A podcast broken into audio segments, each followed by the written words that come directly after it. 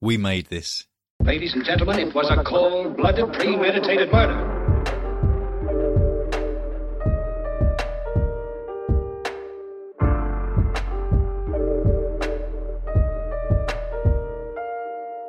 Hi, everyone, and welcome to a new episode of the Read and Buried podcast. I'm Frankie.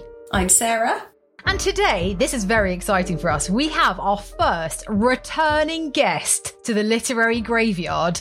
We have the wonderfully talented Greg Mosse with us. Hello again, Greg. I wish, I wish now that I'd said, and I'm Greg when you did your but I missed my chance, and now I thought of it too You're late. Next basically our, time. our, the, you're our, the, our the host at this point, Greg. You're back again. Can't keep you away. I am. Back. Here I am. Yes. Fantastic. Lovely to see you again. Thank you for coming back. And this time you get to And meet it's a Sarah. both of. Yeah. The real treat. Yes, it is. Absolutely. it was a shame that we didn't meet last time. The thing is, if the more people are talking about books, the more likely do you're, he- you're going to hear about a book that will appeal to your sensibilities. Mhm. And it's not like every book we ever talk about or every book we recommend, everybody we know goes out and buys it. But it's just being in that in that culture, in that soup of books, you find the things that you love. Yeah. What a delicious soup it is. Fantastic. I think um, this has been a real treat for me and Frankie actually because we both love cozy crime. So Very much. Brilliant. Well, Yeah. let's let's get into the bio, Sarah, and then we can talk all about it. okay, so as always, written by Frankie. So any issues with it? Yes, Direct this is, your rage This at is the Frankie. routine. You missed this last time, Greg. Is like Sarah likes to take no responsibility for this podcast whatsoever. It's always just on me, so it's on me. It's part of my She's charm. bringing the energy in the cat, so that's okay. The least she could do. exactly. Yeah. All right. okay. Greg Mosse is a writer and encourager of writers and husband of international best-selling author Kate Mosse. He has lived and worked in Paris, New York, Los Angeles, and Madrid as an interpreter and translator, but grew up, like his new cozy hero Maisie Cooper, in rural southwest Sussex. In 2014, he founded the Criterion New Writing Playwriting Programme in the heart of the West End, and since then has produced more than 25 of his own plays and musicals. His creative writing workshops are highly sought after at festivals at home and abroad. His first novel, The Coming Darkness, was published by Moonflower in 2022. His latest book, Murder at Church Lodge, sees Greg take an entirely different creative turn into the murderous world of cozy crime. Maisie Cooper is no detective, thank you very much, but she might just solve a murder. Maisie left the picture perfect village of Framlington years ago, but when her brother asks for her help out of the blue, she soon finds herself back among the windy lanes and open green fields. But it's not the family reunion she hoped for. Upon arrival, she learns that she's too late. Stephen is dead, and not just dead, murdered. No. Dun, dun, dun. spoiler. Frustrated by the slow police investigation headed up by handsome Sergeant Wingard, Maisie determines to start asking questions herself. In a village where everyone knows everyone, surely someone has some information about Stephen. But the longer Maisie stays, the deeper she digs, the more she begins to sense something sinister at the heart of the village. What secrets are the residents so desperate to keep hidden, and what exactly was her brother going to tell her before his mysterious demise? And when another death rocks the community, Maisie fears that she needs to catch the killer before they catch her. Hmm. As well as being extremely talented and wonderfully kind, Greg is also the first returning guest to the podcast. So welcome back, Greg Mosse. Woo! Thank you. That was fantastic. Well, Well done, Frankie. Like, well, well done, Greg, for doing so much and being so talented and doing all these different things and giving us so much to say in a bio. That always helps. Yeah. And so, as I as I so astutely observed in my bio, Greg, this is a very different turn for you after the Coming Darkness, which absolutely loved. You know, you've gone from dystopian spy thriller into the the more uh, what's the uh, what's the word residential world of cozy crime. What inspired this turn for you? It's still a mystery, though, isn't Yeah. it? It's, Yeah. It's, it, it's still a set of clues and only one, in the end, only one solution. Mm-hmm. I think that's that's the thing that we want, isn't it? Whether we're reading a thriller or a cozy crime novel or I don't know, a domestic noir, there, there's a set of circumstances that explained why that explain why the bad things happen, and only one, and you've got to find that pattern within all of the other stuff that happens. And it's um, I think it's like uh, so, sometimes people ask me why because I do so much story development work, people say, why is it that we're so interested in story? And I say it's because we as human beings, we're pattern seeking creatures. We want to understand how the disparate things around us fit together. Yep. Very good point. I would say that's very true. And especially, why do you think, in particular, not just stories, why are crime stories so mm. enduringly popular? Well, it's ultimate, isn't it? It's you know, it, it's like when in a thriller like The Coming Darkness, it needs to be, if not the end of the world, it needs to be something quite big. Do you remember when James Bond movies didn't have to be the end of the world? It yeah. could just be like somebody that's going to get all the diamonds, and you know, next year there'd be more diamonds, wouldn't there? but that was okay as a plot thing back then. I remember when isn't there a Star Wars movie that starts with three planets being destroyed by a Death Star all at once, and you think, well, where do you go from here? But mm. yes, a thriller needs something really massive, some unutterably awful calamity to be its climax. And then a cozy crime novel, it needs that ultimate evil of cutting short somebody's life. In uh, you, will remember, Frankie, that in the Coming Darkness there are some um, there's some connections to the Pyrenees where one of my characters' families uh, from, and there is an old Pyrenean saying which goes like this: "For everybody, one day will be shorter."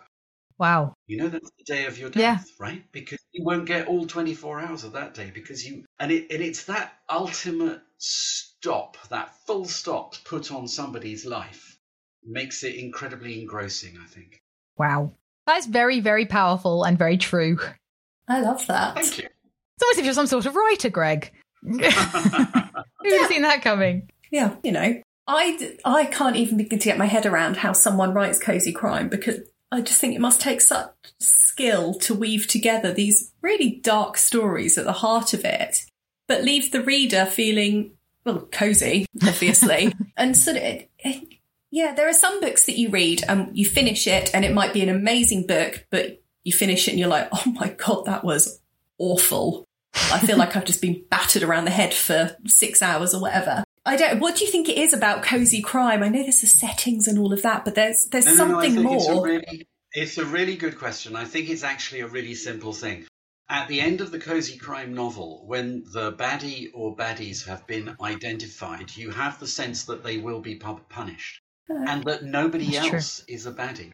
But, yeah. yeah. So if, if your if your lead character is, I mean, it was really lovely. Hodder and Stoughton agreed to put the cast of characters at the beginning of the book, which is something that I really yeah. love in the mm. version.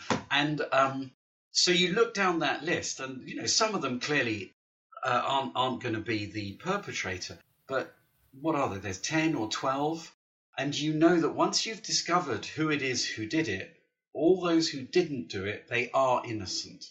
Whereas in the coming darkness, mm. everybody's a bit yeah. yeah. Yeah and everybody has done stuff that they that they were they were forced into for the greater good or that they were given orders that they didn't feel that they could refuse and all of that stuff.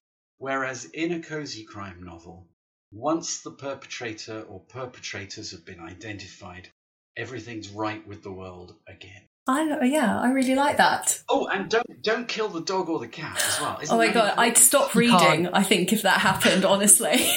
that's the, uh, the, best. That's the amazing thing about crime thrillers is that you can kill hundreds of people and nobody really bats an eyelid. But you kill a single cat and you are you're cancelled. That's your career yeah. done. It won't do. Yeah, absolutely not. Do, no, definitely not this is probably a really unfair question to ask you because it might be a bit like choosing between your children, but do you have a preference about what's more enjoyable to write? I think I'm super spoiled because I'm able to write them yeah. both.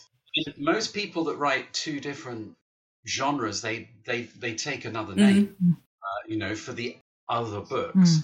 and then I guess if it's not their name, it looks like it's a lesser thing because it's the pseudonym, not the real yeah. name.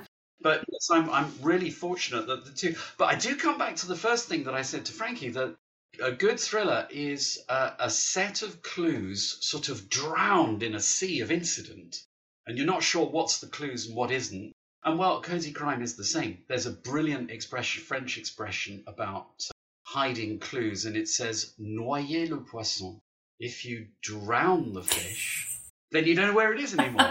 anyway, so that's what that's what you do. It does mean though that your cozy crime novel. I mean, some people think that they perhaps they'll be slow moving Mm. or not much will happen, but they have to be absolutely packed full of incident. Yeah. Otherwise, the clues are really obvious. Yeah, Very, very true. And I'm curious, was there a dramatically different uh, approach to the process for writing Cozy Crime versus The Coming Darkness? So it happened first. I Oh. started writing the Cozy Crime series in February 2020. I was talking to a good friend of mine, Luigi Bonomi, who's a wonderful agent. And uh, we had been working together, and he said that he thought that I would do it well. So I sent him about 20,000 words a few weeks later and said, Is this what you mean? And he said, Yeah, that's exactly what I mean. Tell me when you finished it. And then there was, I don't know if you'll remember but there was uh, an international pandemic virus. No, I don't remember that. What? Uh, And yeah. I got I got kind of distracted. You see, if I, if I moved my camera, you could see the chair in which I was sat, unable to produce, to write and produce new theatre because theatre had become illegal.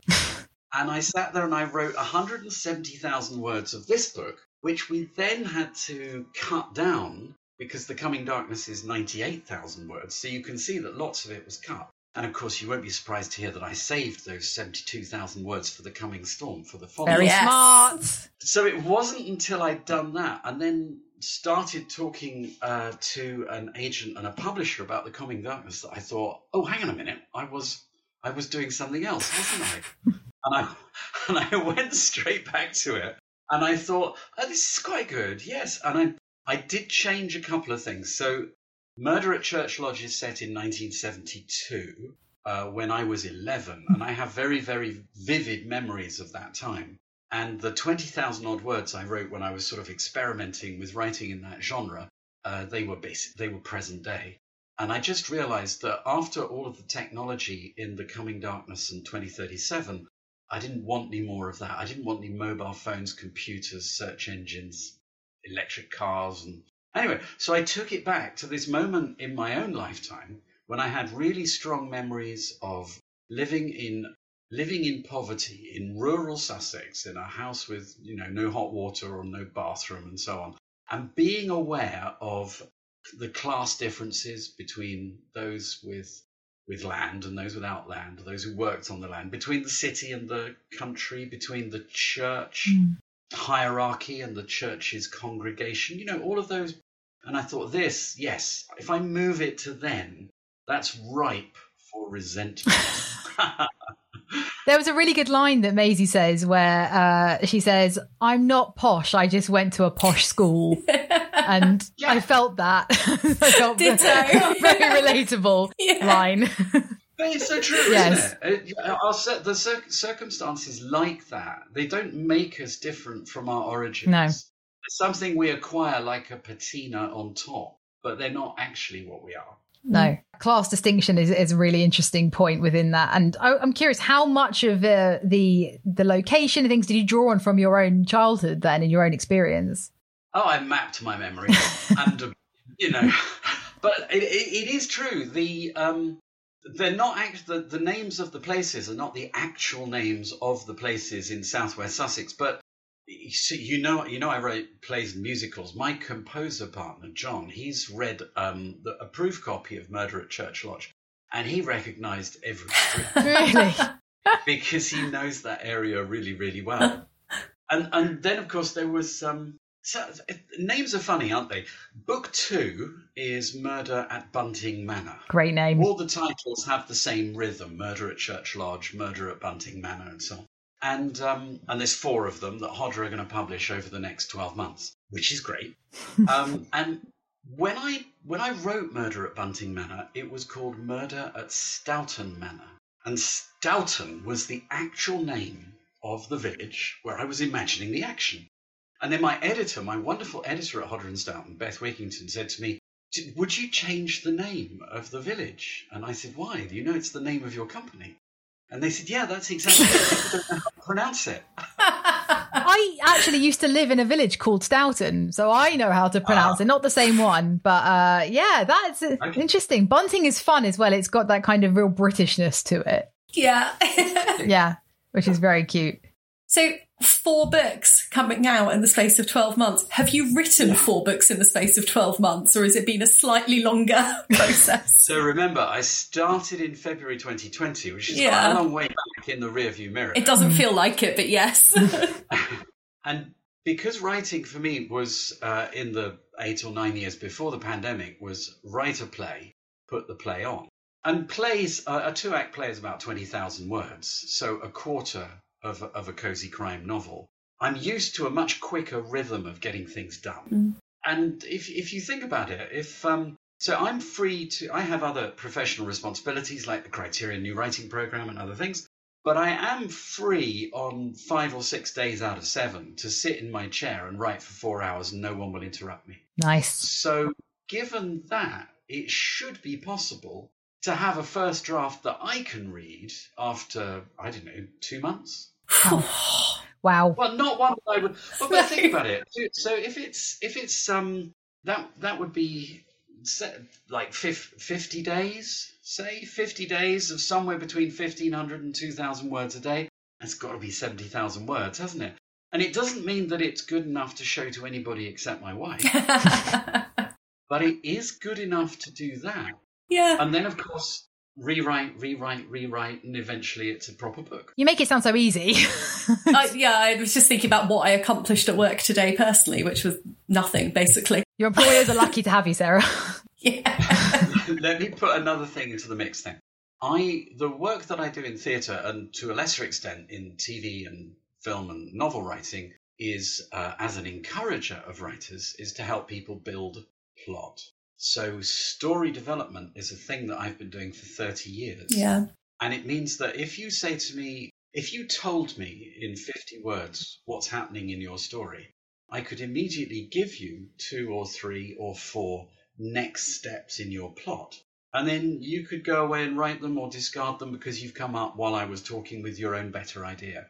And that's a completely normal thing for me. So when I write a paragraph, I always I know where I'm going in the paragraph I'm writing. I probably know where I'm going in the next page or two. And whilst I'm writing it in the background, my brain is doing the story development thing and thinking, well, what would be? What comes next? What comes next? What comes next? Because a plot is a sequence of dominoes that fall through cause and effect.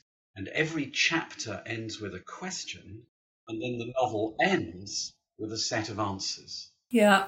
Okay. He knows what he's talking about at this point, I would say. It still Sarah. sounds like an awful lot of work, but who am I to judge? the thing is as well i think you in particular obviously you you've been writing all your life in various forms or another Yeah. you're also Yeah. surrounded by creative brains in your household obviously your incredibly talented wife who's been you know an incredible career of her own in terms of li- books that she's published Got another one out on the 6th of july you were just telling us as well very exciting Yes. and your son as well right So just to say, it's out on the 6th of July so that Sarah can give it to you for your birthday. thank I'm on you it. sarah Don't worry, Yeah. I'm on it. But yes, Felix is a very successful actor, script consultant. He works with me on the Criterion New Writing Program. And of course, because the pandemic made him, like me, largely unemployed, he wrote also wrote a novel, which is a, in another style again, because his novel, The Mistral, is a low fantasy novel set Oh. in a um, a set of realms on an imagined landscape on an imagined planet, not our own. wow. Wow. And uh, that's, that's a brilliant book, and he's currently editing that. Your family, what is it in the water over there? Jesus, can we have some? But one thing I will say as well, for one theme I've kind of noticed through both your books, having read them both now, uh, Coming Darkness and A Murder Church Lodge, you love a love story, right? There's a love story here. yeah, I saw earlier on Twitter, in fact, uh, at the time of recording, the uh, you may have heard of this author, Sarah, called uh, Ian Rankin. I don't know if you know him. Heard the name. Yeah, quite, uh, he's going to be quite big, I think. Uh, He's all right. It's no Greg Mosse, but well, you know. But he tweeted earlier saying further proof that there's plenty of life in the traditional whodunit, and Greg Mosse adds a poignant love story to the mix. So yeah. where does that come from? Okay, so what I like in the climax of any novel is that I like lots of storylines resolved in the same drama, and it's really it's it's a it's a really really strong traditional thing in cozy crime that by Agatha Christie or Naomi Marshall Margery Allingham or whoever, that the that solving the murder mystery allows the right people to be together. Yeah. And I think I think that's a lovely parallel development. Of course, in the thriller The Coming Darkness, what allows them to be together is that they survive. Yeah. that helps. That's a spoiler in a sense, but they are the heroes. And there is a second volume, The Coming Storm. So, and I have actually, this will terrify you, I have actually written a couple of chapters of The Coming Fire, which is the third one. Of course you have. Yeah, but it, it was just there in the front of my mind, and it really it doesn't take very long to write something not very good, but has that you could make good later on. Wow. You are you are on fire. You are becoming fire, Greg. Because Jesus, do you, do you ever rest? Ever?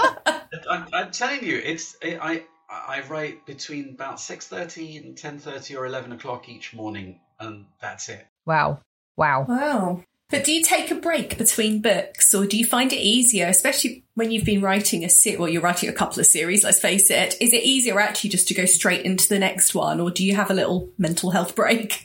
So I, I don't get frantic about the writing. Mm. So the last quarter of the book is harder to write than the first quarter because everything you've put in play, you have to narrow down to a climax and you have to make it all work. yeah. But you see, I also have a second brain, not my own. In a jar somewhere, or That's the brain of my editor, isn't it? Yeah. Who then applies herself brilliantly to it and points out to me that earlier on it seemed. So, a really good example in The Coming Storm, she pointed out in an early scene that this minor character seemed not to know about this planned terrorist outrage. And then later on, she, it seemed like she did know. And that had sort of repercussions in five or six scenes through the 300 pages of the book. Yeah. Now, I, you you might say, well, if you'd read it again, you, you might you'd have noticed that. But there's a limit to the number of times you can read your own work without becoming completely blind to it. Yeah.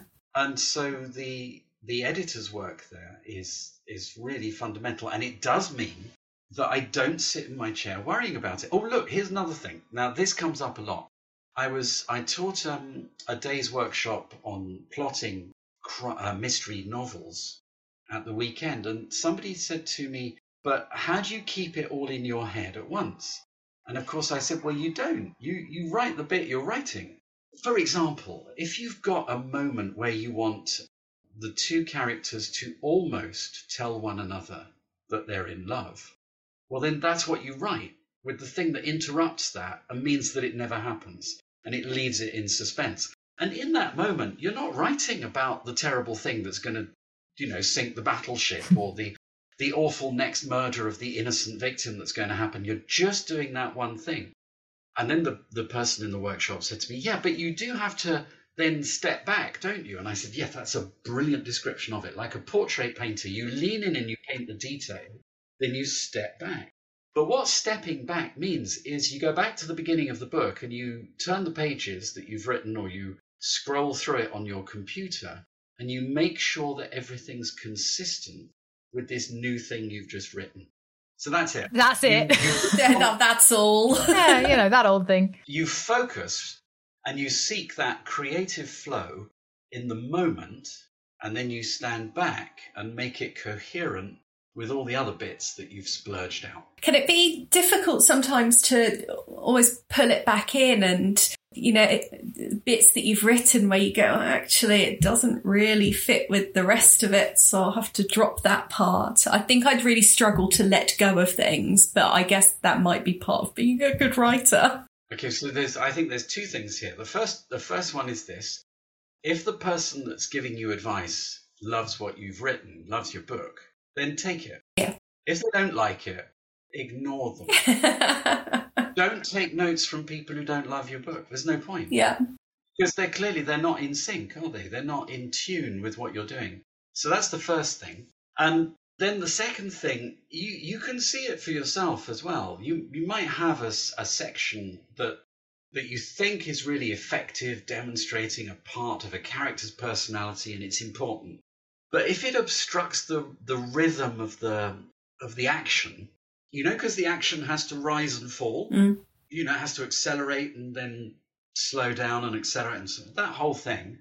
And if it's interrupting a really a good rhythm like that, well then you've got two choices. You can cut it, which is not my first thought. You've got the other one, which is find a better place for it. Yeah? Yeah. Structure that reveal of whatever it is somewhere where it sits more comfortably in the plot. Yeah. Wow. wow. I'm not big on throwing bits away, that's for sure. I wouldn't be either. Not after all that work. But you're right as well. The parts you're saying that you cut out of the coming darkness, you'll be able to use again. So you never know when you'll be able to make something work for something else or in a different place or. No, you never know. Also, when I was um, writing The Coming Darkness and The Coming Storm, because they're set in 2037, I was I had to do a lot of research of the future. Uh, so I had to read lots of articles about what's going to happen in 15 years' time. Yeah, it's all very urgent and dramatic. that's depressing, yeah. But um, while I while I was doing that, I came across this really interesting thing that happens in floods. You may have seen this in the news. I, I found it completely horrifying. So in a flood, right, the water obviously creeps down into all the burrows of all the creepy crawlies. Yeah. And so the worms and the cockroaches and the beetles and the snakes and the rats and the they all come out in this awful tide. and I just saw some footage from Australia. Oh no. It was like a brown moving carpet of insect life trying to find higher ground, climbing on people's cars, up the steps of their houses, under the front door. It was just just appalling. And I realized um, when I was um, when I was writing that that because in the coming storm there there is a flood, I wanted to evoke that as a possibility, as a thing that might happen. And so what I did was I placed it in my hero Alex's backstory. And when he ha- uh, he had been um, because he works for the French Secret Service and he'd been in Haiti, which is a, a a, a republic that the French government has supported for many years. Hmm. A sort of kind of at arm's length. It's a difficult post-colonial relationship, but the point was it's the sort of place where Alex might go and go on maneuvers, you know. Yeah. And what that meant, of course, was that Haiti was something in my book because I sent him there to do this thing. So when much later I wanted a destination for another strand of the story, which could have been in New Guinea or it could have been in New Caledonia, but no, it happens in Haiti because it's a place that already exists within the world of the book. Yeah. So if I come back to that question, that thing about it gets harder as you go along. But if you if you're sort of alert to everything that you've got in play, you can you can make it narrow down nicely to a point, to a unifying climax, because you make everything come back again. Everything important, every important destination, every important character. and so- Wow. Can I just say for everybody listening, uh, Greg is obviously fascinating to listen to speak. And if you're going to be at Harrogate Crime Festival this year in July, uh, you can hear Greg on a panel that I'm going to be moderating, which is very exciting. It is. All about sp- the fascinating world of spies in writing spies in the shadow of Bond. Greg is on a panel with three other incredible authors who we've also, two of them have been on the podcast as well. The wonderful Ava Glass and Jack Dewars and also Tim Glister. So if it does come to Harrogate, come and see us and hear more amazing gems from Greg about the writing process and about the Mhm. world of spies and hear me trying to sound intelligent and ask him questions a bit like this. But I think it's working. thanks. Oh, I try my best. Uh, I mean, it's hard, but you make it very easy because you always give such incredible, uh, erudite answers to everything. So Well, thank you. That's very kind of you. you'll be a wonderful panelist. I'm very excited. So Sarah, you're going to be missing out because we're going to be having all the fun at Harrogate. I might have actually come had I known before. I didn't know that until it was a few weeks ago. That's my point, Frankie. I'm sorry.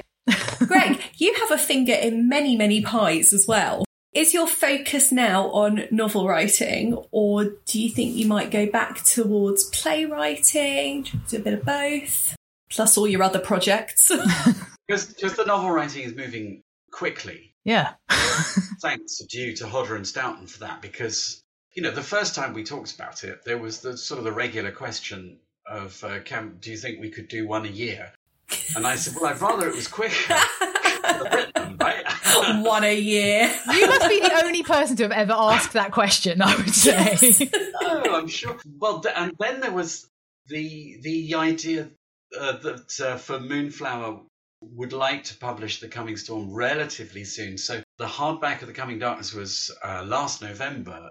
The Coming Storm will come out in hardback next April. So that's only 18 months apart, isn't it? Which is quite quite close. So there's so I haven't got time, but I do do other small things. On the shelf behind me is my Oculus headset because I've recently been working with one of my colleagues uh, in.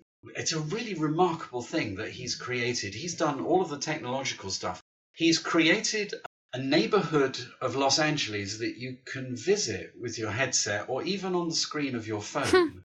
and it sort of sits on the table. So it's not a 360 degree all encompassing VR experience. It's an augmented reality experience and it's small sitting on the table in front of you. And it's a complete, almost novelistic story in the sense that there's a narrator voice, and that was me.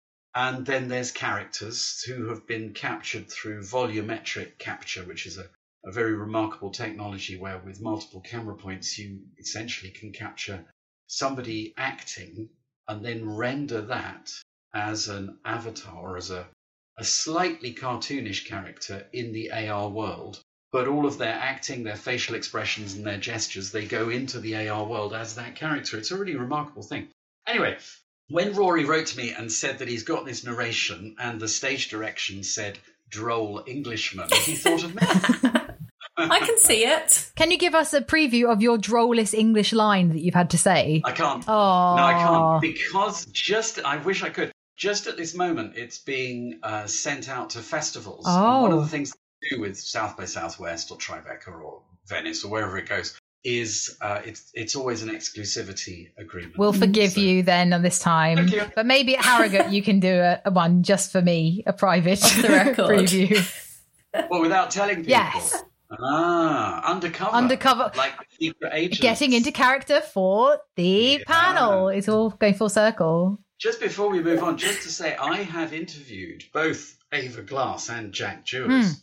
Just saying, you know, if you want some questions for them, I've got some. Oh well, I mean, always. I mean, they are. Yeah. Yeah. they're a fascinating, fascinating pair, and their books are so brilliant and wildly different. All of your books are so brilliant and wildly different. It's going to be a great chat. It was great. It was superb. Talking to Jack about the Secret Diary of Samuel Pepys and talking to Ava Glass about the chase. They're so different, but they both have this brilliant energy Yes. and these wonderfully convincing characters who have depth and conflict within them.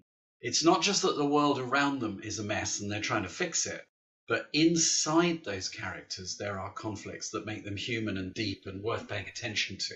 Much like in your books. That's the idea. You're yes. quite good at anyway, it. Bunting Manor. We, we deviated from Bunting Manor. So here's the thing Murder at Church Lodge is February 1972. And it just so happens that somebody hears about the fact that Ma- Maisie solves this crime, who lives nearby in the village, of- in, in the Sussex Downs, the village of Bunting, Mhm. and asks her to come and help solve. And the thing is, Maisie is stuck. You see, she lives in Paris. She was earlier in her, she's 34 years old. She spent two to three year tours in the army and then went into the hospitality industry. And she's working in Paris. And for all of this awful, awful adventure around Stephen's murder, she's not earning any money. She's away from home. She, for a little while, she's able to stay in the house that Stephen lived in, but that will soon be repossessed. And so she has to, but she has to stick around for the trial Mm. right? Because that isn't going to happen tomorrow. And so, in a sense, she thinks, oh, well, this could work. I'll go to Bunting and I'll find out what this wealthy woman wants. She seems to have money, and that would solve one of my problems. It also means, of course, that she doesn't disappear back to Paris away from Jack Wingard. And who would want to leave Jack Wingard Yeah. behind? The handsome Jack, absolutely not. yeah, right? And I also, can I just say, lovely to see you continuing your French connection. I know how much France means to you on a personal level. So it's lovely to see you keeping that alive. I mean, obviously, that's a conscious decision on your part to keep the, the French element running through your books. Yeah, absolutely. It's an enormous part of my life, having having lived in France, having lived in Paris and worked as a translator and an interpreter, and then, gosh, how many years later? Probably ten years later, Kate and I acquiring a house in Carcassonne that's at the heart of her Languedoc trilogy, Labyrinth and Sepulchre and Citadel. So that's yeah, it's uh, uh, it, in terms of inspiration, it's been really good to us. Mm. But I, actually, Ava asked me, Ava Glass asked me about the the connection with spying, and I have no direct connection with spying. But because I worked as an interpreter at OECD and UNESCO and European Community, as it was back then, European Union, I came across those people. Mm. I saw them, you know, so, talking in undertones, not wanting anyone to. And I was never really sure if what they had to say was actually secret or if they were just sort of playing a secret made them important. Also, it's exactly what a spy would say. Is I was never really involved in it, but yeah, sure you weren't, Greg. Mm. Wink. That's what I would say. Yeah, that's definitely what I would say. In fact, I just did. You didn't I? did, and we have it recorded. Anyway, moving, moving on to the next step. So, Murder at Church Lodge, Murder at Bunting Manor. So that takes us to November. Next March, therefore, is Murder at Chichester Theatre. Oh, you heard it here first, everyone. 1972, the first show at in the summer season at Chichester Theatre was The Beggar's Opera. And of course, that's the show that's being rehearsed in Murder at Chichester Theatre. And Maisie, because of her linguistic ability, is given the job of essentially nursemaiding the French star of the Beggar's Opera, who's really a film actress who nobody thinks is going to be any good on the big stage with 1,200 people watching. And she's given this job to try and look after her and make sure that she gives a decent performance. And do you know what? There's a murder. what? No, no way. You continue to surprise Greg Mosse. It's extraordinary, isn't it? Yeah, Bad luck. terrible. Maisie really has some bad luck following her around, huh? I think it, I think it's good luck because because she's successful. Yes. I'll give you that for.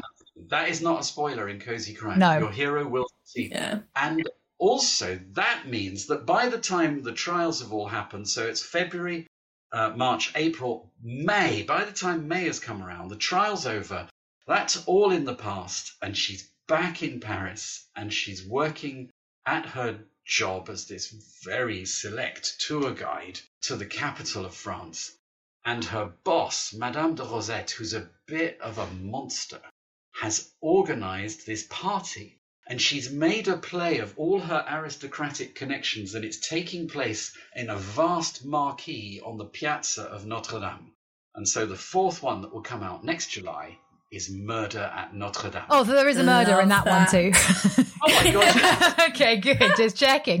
That I mean, you've sold us on the series already. We're already in now. good, We Yeah. definitely good news. very exciting. God, what what a year you're having. This is fantastic. It is all good. Yeah, and I, I imagine knowing you and how you are. Beyond this, beyond the coming darkness and that series as well, do you have any other genres you want to dip your toe in or experiment with?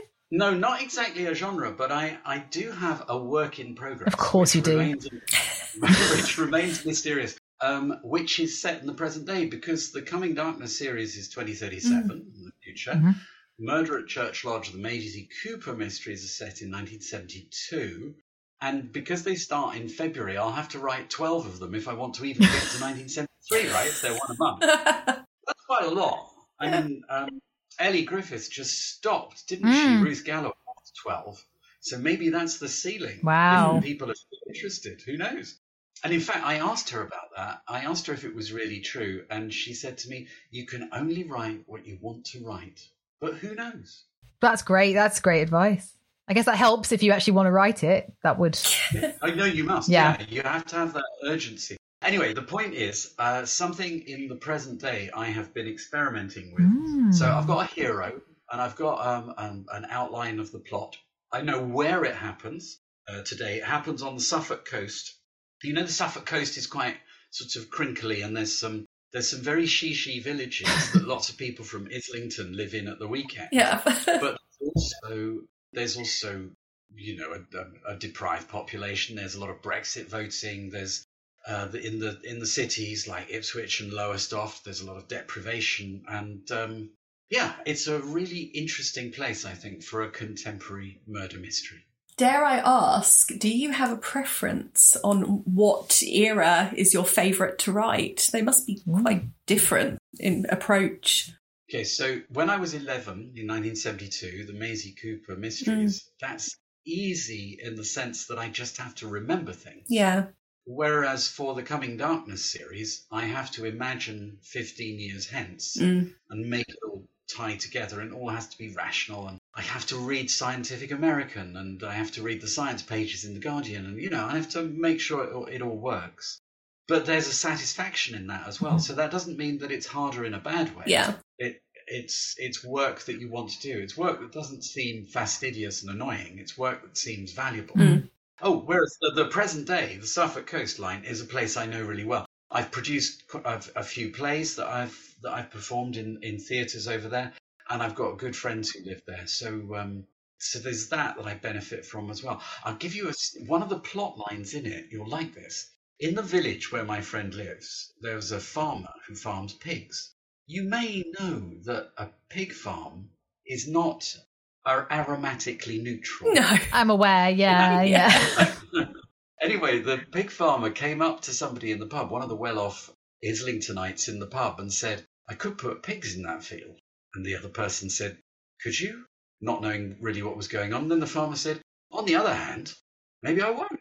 And he was being blackmailed because it was the it was the field out the back of his house. And the farmer wanted him to Oh. say, If I give you five grand, will you promise not to put pigs in that field for the next 10 years? Wow, that is a powerful blackmail tool. I never would have thought of that. That's I love it. genius. Yeah. Blackmailed by stink. I tell you what, like my, my my mind instantly went to the darkest thing though, and I thought you were going to talk about how pigs can eat a human body straight away. I was like, Yeah, yeah, why wouldn't they? if you don't pay up, Well, Yeah.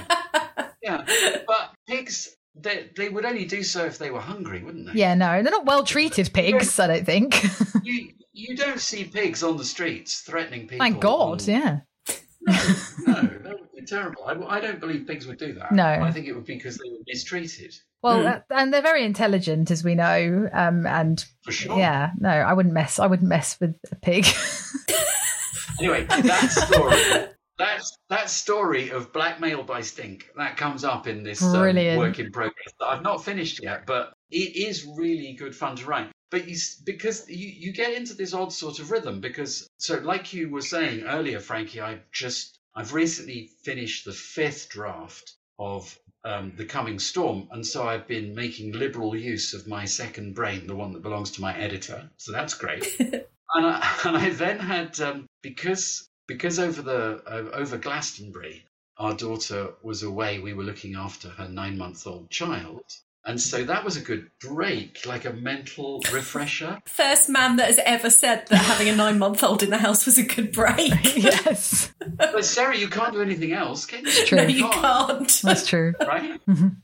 and so this morning, because Martha and her son were on their way back to London, this morning I went on to my next task, which was proofreading Murder at Bunting Manor. So that's number Maisie Cooper number two. And it was quite an odd thing to do at first because I'd worked so hard inside the flow of the coming storm in the thriller voice. I started thinking, hang on a minute, I must change this and make it, you know, more evil. But of course, you don't have to make it more evil. It's it's just right. It's only proofreading. It's it's not there in front of me for reassessment. It's there to check it's properly spelt. Mm. And I haven't used the word I don't know box three times in one paragraph. Yeah. Bonus if you haven't. I know we said that we weren't going to ask you the same questions as last time, but I have to ask again what's the last book that you read and loved? Because I'm sure you've read quite a few since last time. Uh, in- inevitably, because book proofs have recently arrived, it's The Ghost Ship by Kate Mosse. And Is it all right? yes, decent, I of bet. course. Yeah. Yeah, it's absolutely brilliant. And uh, Mac- Mantle Macmillan are doing an amazing campaign for it. When when Kate talks about it, so just a, a bit of context, because Kate always writes in moments of history where huge geopolitical things are happening, like the Crusades, Mm. or in the case of the Burning Chambers, the City of Tears and the Ghost Ship, uh, the French Wars of Religion, Yeah. in which it's the Protestants being persecuted by the Catholics and expelled. So the opposite of what we did in, in England. The Huguenots, the Protestants, a lot of them end up in what's today Holland, uh, so the Duchy of Orange back then. And for quite a while they're okay there. But then they get the opportunity. They, they do have increasing persecution, and, and they get the opportunity. They're invited to go to southern Africa because the landscape of southern Africa is very similar to the landscape of the Pyrenees, the foothills of the Pyrenees, where great wine is made. And so they're invited to go to South Africa and become uh, grape farmers, winemakers in whatever it is. It's about 10,000 miles away, isn't it? Anyway, because at that time it was obviously sail ships, mm. it's a very long and arduous voyage. And the ships would have to make stopovers. And one of the most important stopovers was the Canary Islands, where they could take on fresh water and fresh fruit, and they didn't all die of scurvy or, or thirst. And that's where Kate's novel, The Ghost Ship, is set. Because, of course, anywhere there were many sailing ships plying the trade routes, there were pirates. And so Kate's new novel, The Ghost Ship, is a novel of lesbian pirates. Love that. Amazing. Your dinner table conversations just must just be fascinating in your house. I yeah. can't even imagine. wow. Yeah. You you don't necessarily talk about your fictional people. How do you not talk about lesbian pirates over dinner? Well, you're right, actually. I wonder why we don't. I'm yeah. going to bring it up. But I, I, I, know I do know why. Because it's a, a thing that, oh, who was it? I think it was Anthony Burgess who said it. He said, um, you can spend the inspiration for an entire novel in one evening in the pub. Mm. Very true. You, you know, waste it. Drink, you you spend a couple of hours telling people about what a brilliant idea it is, and the next day you've got nothing left to discover and no more joy left in the discovery. Plus a hangover. yeah, well, exactly. That's not going to help. it's it? not. Oh, brilliant. okay. Well, screw Frankie's birthday. I'm going to buy that for me, and you can have it when I'm done, Frankie. Oh. I've seen how you treat books, Sarah. I don't want your secondhand ones. Thank you very much.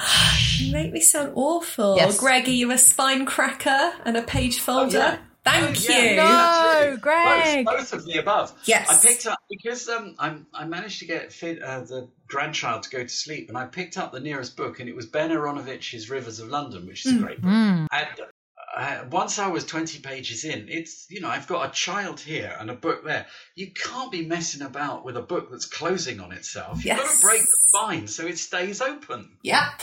Thank you. But Greg, I, I often like to say a book is like a baby. You should never break its spine.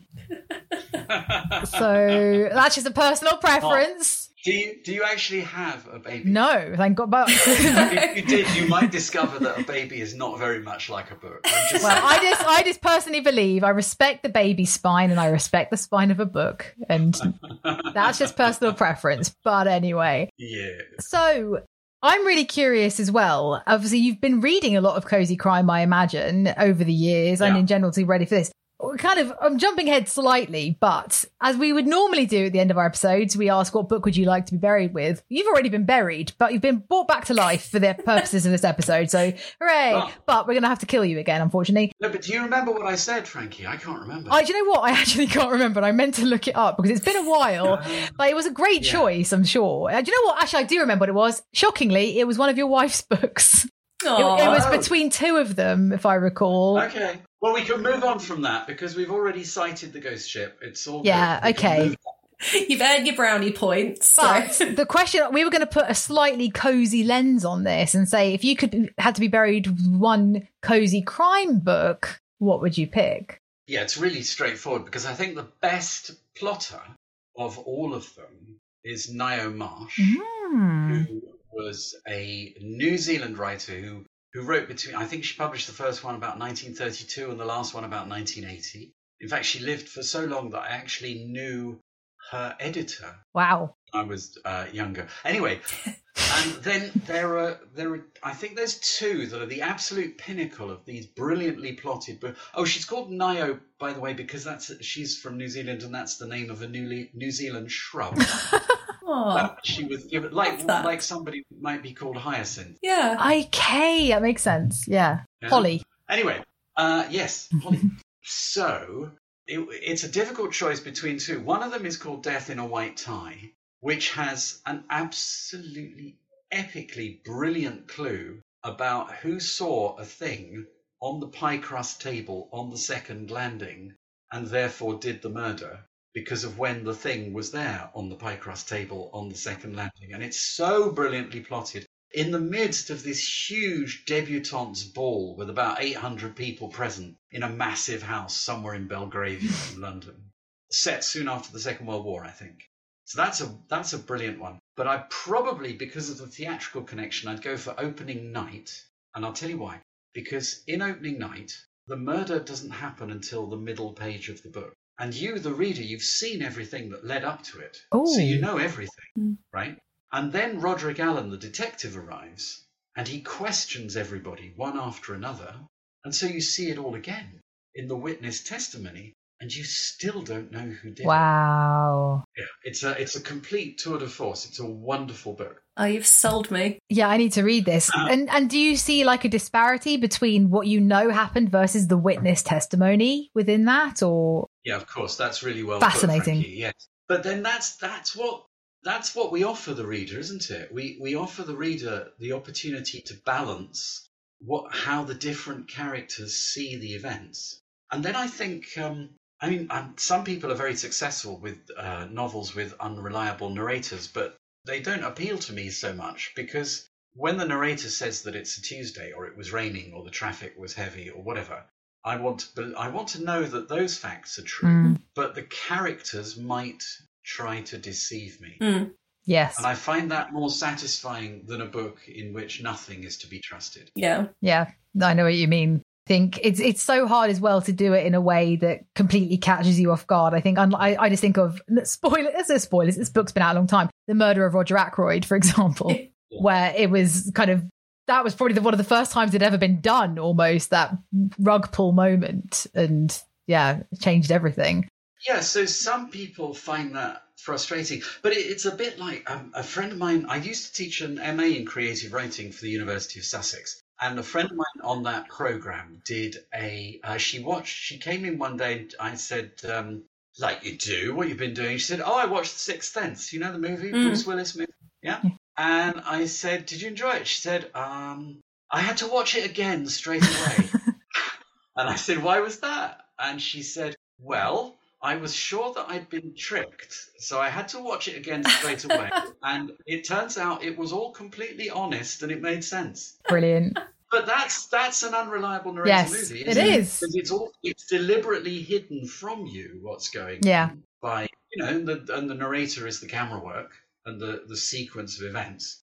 So I think maybe with Roger Ackroyd you could say that there are probably enough Hmm. clues for you to Yeah, doubt the narrator. yeah. That's a. I mean, I don't think it's a spoiler at this point about Sixth Sense either. That's been out a long time. But I saw a really funny tweet about that film the other day, saying the most depressing part of that film is that he was dead the whole time, but he still went to work. like, what, what a bleak existence. There was at the theatre I work in in the West End, the Criterion. We, we recently had a show called Two Twenty Two. Hmm. Uh, that's uh, written like I've seen that. I've seen it. Yeah. Okay, so that's another really interesting show Hmm. where there's a supernatural presence that we won't describe, but there's a supernatural presence, and it makes you think. When you know, it makes you think back, and you think, "Oh no, that made sense. That made sense. That made sense." And there's a really brilliant thing there, and I think it's analogous to this thing about having a wonderful climax that resolves several storylines all at once that we were talking about earlier. What happens in the climax is that you think about all those previous moments, which now you realize on reflection were clues. Mm, So in the last 20 pages of the book, you're not just thinking about the last 20 pages, you're also thinking about that thing on page 20 and the thing on page 80 and the thing on page 120 and so on. So it brings it all back to life in the climax. Yeah. Oh, Greg, I mean, I, just like last time, I could listen to you talk forever. And so thank you so much for coming back and talking to us about Murder at Church Lodge. Can't wait for everyone to. We've, we've been lucky enough to read it already, but I can't wait for it to be out in the world. And remind us all of the release dates of the hundreds of books you've got coming out within, within your family as well as yours. So the Maisie Cooper Mysteries will be July, November, March, July. The first one on the 13th of July. That's about a week after your birthday. Don't forget. and yours, Greg. And yours. Uh, then the Coming Storm will come out next April, and then everything else is too far away for me to even think about it. I think you're packing quite a lot in that time. So I think, yeah, Oh, I forgot. No, the coming the Coming Darkness paperback in September. I think. Yes. Ah, Gosh. it's safe to say that the Mosses are taking over the world, I think. well, one small corner of it. you know. And I'm good with it. yeah. Yeah. Will you come back and speak to us again after the next one? Or are you sick Let's of the sight of us that. now?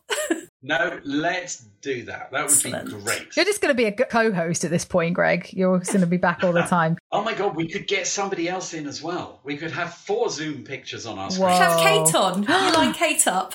I will email her. Lovely, thank you. You. Right? Yeah, if she could squeeze you in, that would be wonderful. Yeah. I will email her and copy you in. You must talk to her about the ghost ship. Yes, Love please. to, absolutely. Oh, and Greg, where can people follow you online to hear more about everything you've got going on? Well, you- pro- I d- I don't know if you know this, but um, more or less everybody in theatre is on Twitter. So I have, you can find me as at Greg Mosse. I have a website, which is, you won't be surprised to hear, gregmosse.com. I'm also Greg Mosse on Facebook. I'm also Greg Mosse on Instagram. So, you know, more or less anywhere. In conclusion, Greg Mosse. Yes. Yes. Perfect. And Sarah, where can people find us online? You can find us on some of the social medias at Read and Buried Podcast, or you can email us at readandburiedpodcast at gmail.com. Well done. Well Thank worthwhile. you. What a pro. for everyone listening as well, if you're going to be in Harrogate for the, uh, the Crime Writing Festival, come and see me and Greg. Because we're gonna, you can ask him. Hopefully, I don't know if we're going to do audience questions. I hope we do. Let's get your questions in too. Yeah, the, there'll be four authors on the platform, so there'll be a lot going on. But True. there's always time for questions. And right? that's it. You're all such good talkers as well. So it's going to be it's going to be fascinating. I cannot wait. Ah, I might be sullen. Who knows? You knows? sullen as if It's a long way off. you know the meaning of the word.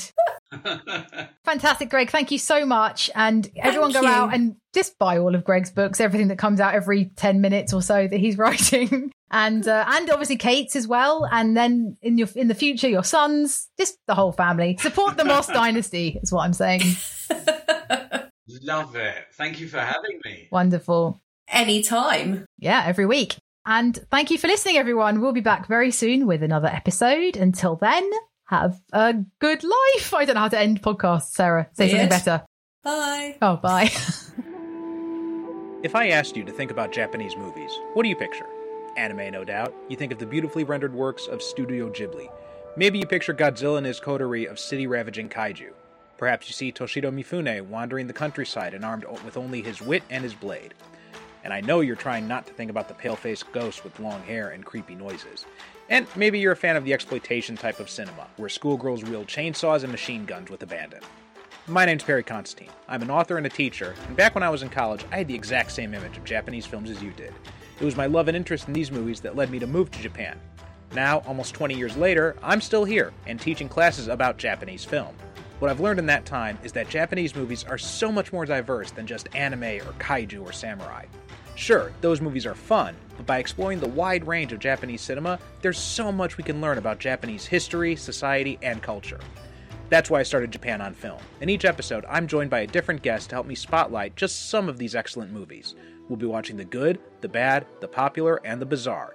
Come along with us on a journey into the wide, wonderful, and sometimes very weird world of Japanese cinema. Listen to the Japan on Film podcast on Apple Podcasts, Spotify, or wherever you get your podcasts, and visit our website, japanonfilm.com.